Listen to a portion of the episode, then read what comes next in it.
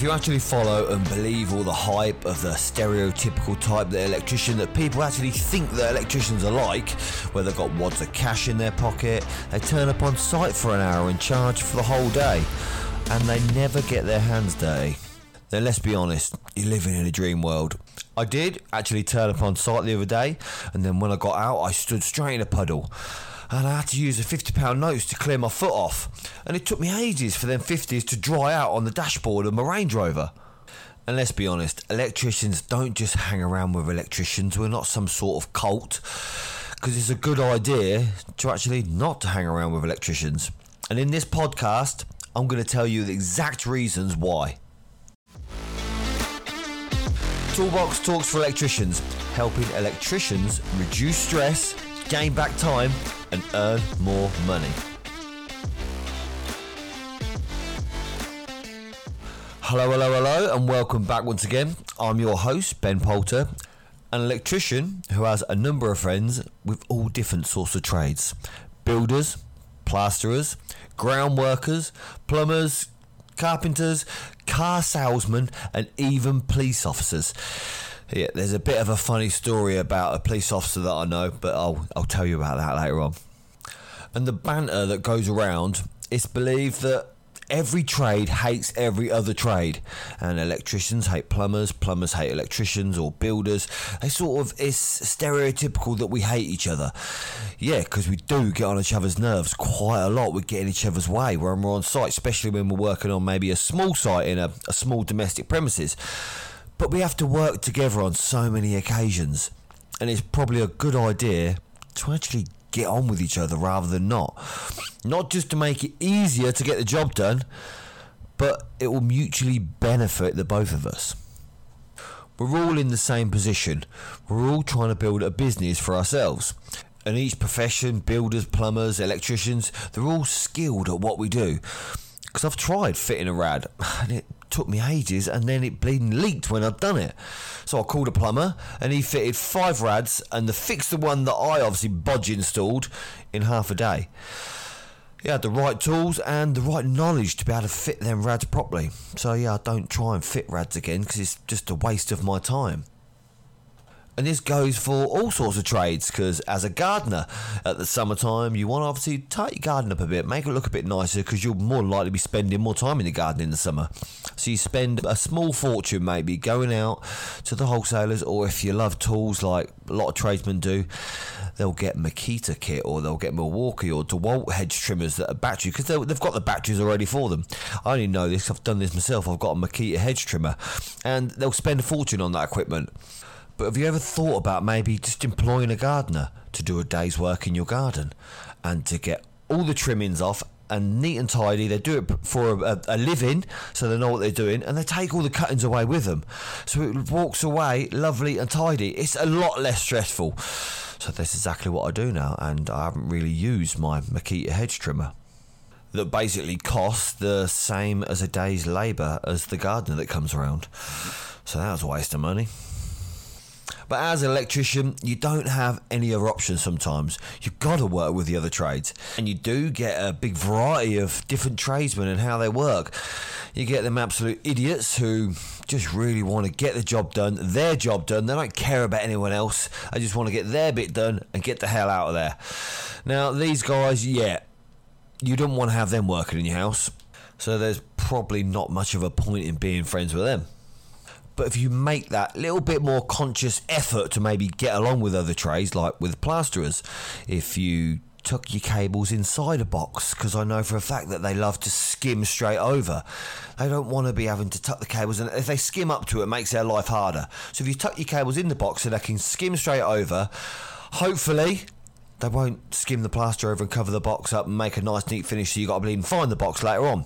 That's basically what a lot of plasterers do, yeah. But some plasterers they'll cut it out nice and neat. They'll do you a favour because you tucked all your cables in to make their job easier. So they'll in return basically make your job a bit easier.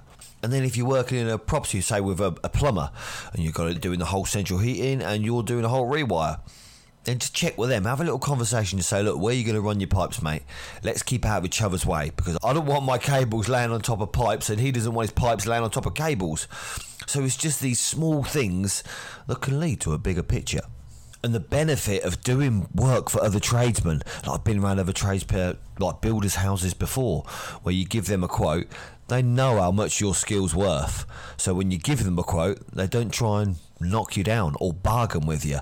They're quite happy to say, "Yep, okay, I accept that quote. That sounds reasonable." They know what they value, what you're going to do for them.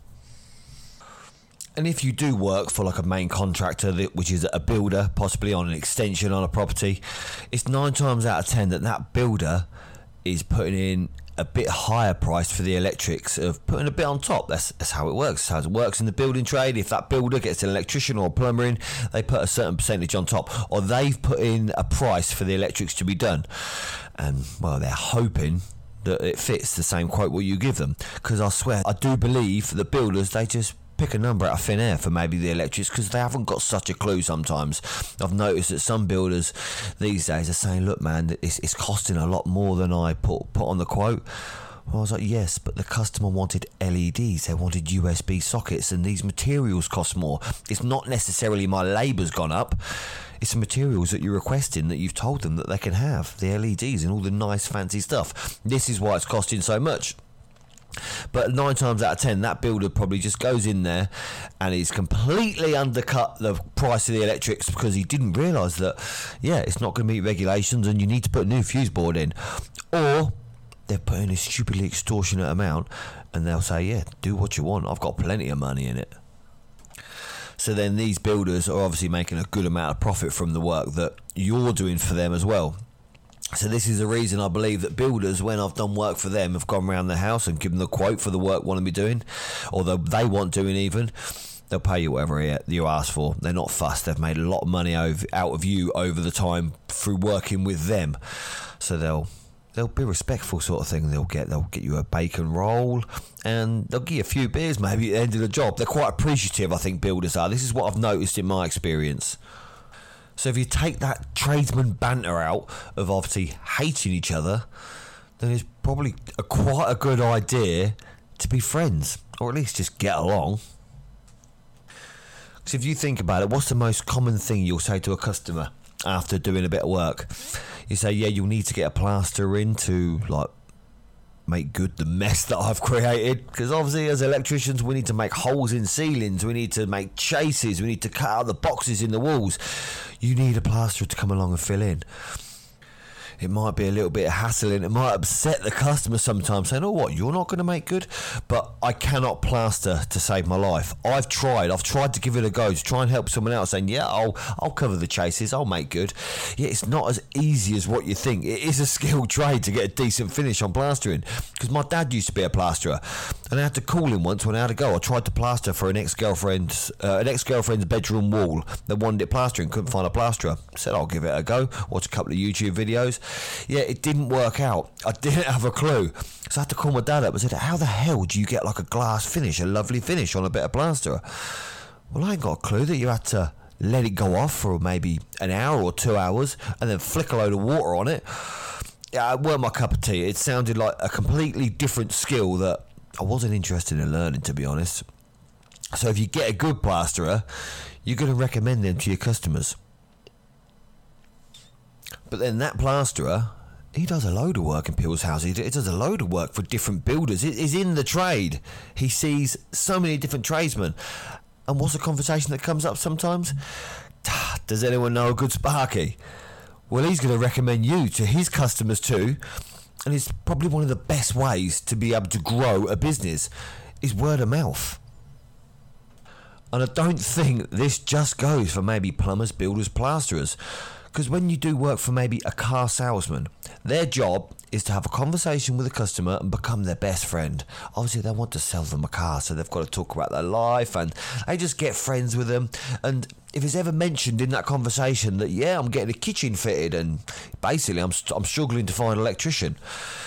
Well, that car salesman will recommend you. I know this because this has happened to me over the past 20 years sort of thing. I know car salesmen, I know builders, brickies, ground workers, and they do recommend you to their family and friends. And it will grow into something that you basically can't stop. you'll get calls all the time. If you hear of electricians, they say, yeah, you don't answer your phone in the day because you can't get anything done. You get people calling you constantly because maybe maybe asking you questions. Oh, I've just fitted this light. I'm not sure how. You can't tell them over the phone because well, some people expect it. Some people want you to say, just put the red in the blue or in the brown, and you can't. It's, it's difficult to do it, or they want to FaceTime you. I've got friends that sometimes I have before said, "Look, man, please, just I'll, I'll pop round tomorrow. Leave that light off overnight. You're gonna kill yourself. Leave it, and I'll come round and sort it out because you can't tell them how to do it over the phone. Because what if you hear a big bang, the fall of the steps? You're gonna have to go around there anyway." You'll find that everybody needs an electrician at some point, and being a good one will make the customer not only keep your number, but it will also make them tell all their friends as well. If you're a nice person, I take my dog with me everywhere I go, and he's like an icon of my business. They said Ben the electrician with the dog, and they talk about a dog. They come out, they maybe meet the dog in the van, or sometimes even invite him into the house, the kids to play with him. He's a grumpy git, so he doesn't play with kids much anymore.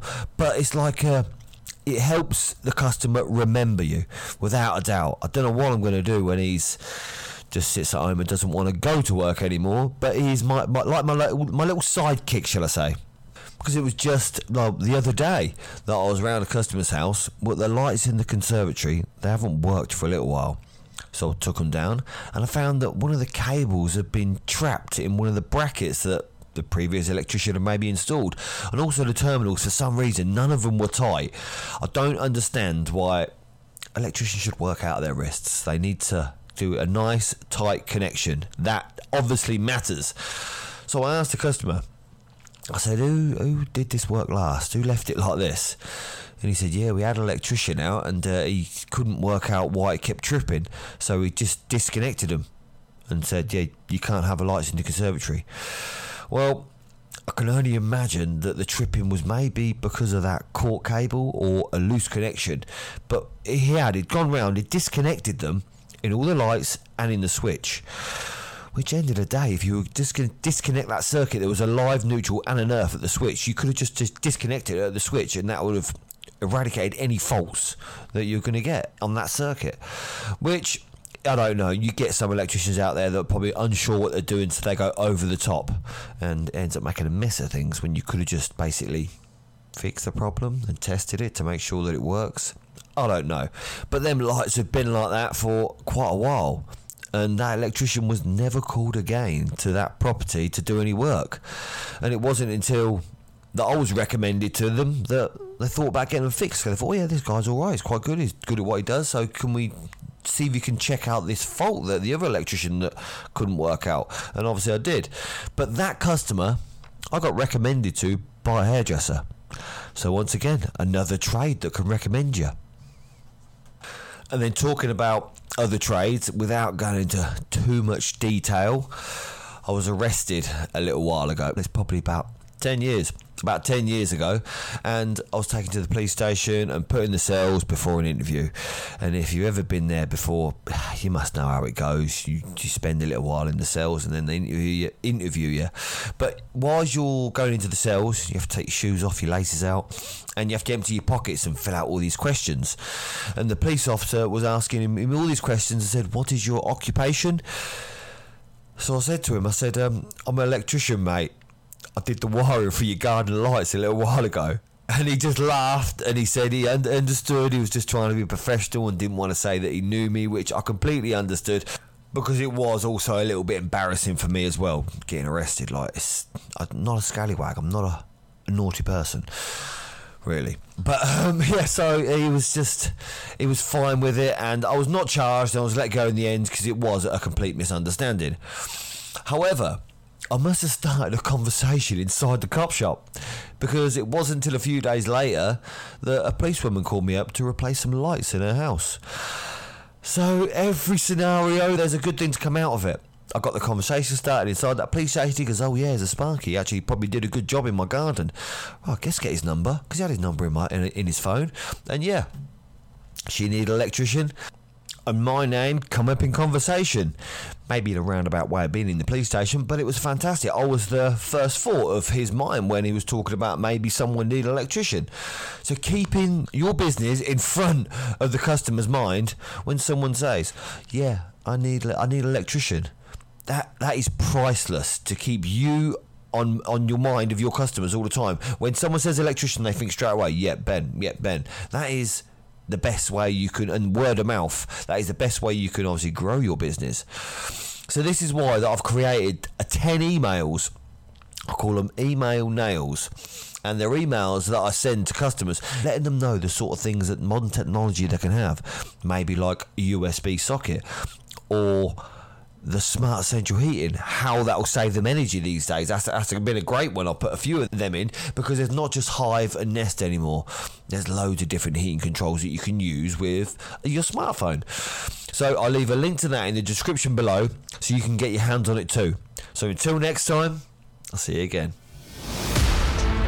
Get inside the Toolbox Talks for Electricians group and post your experience of what we've talked about today.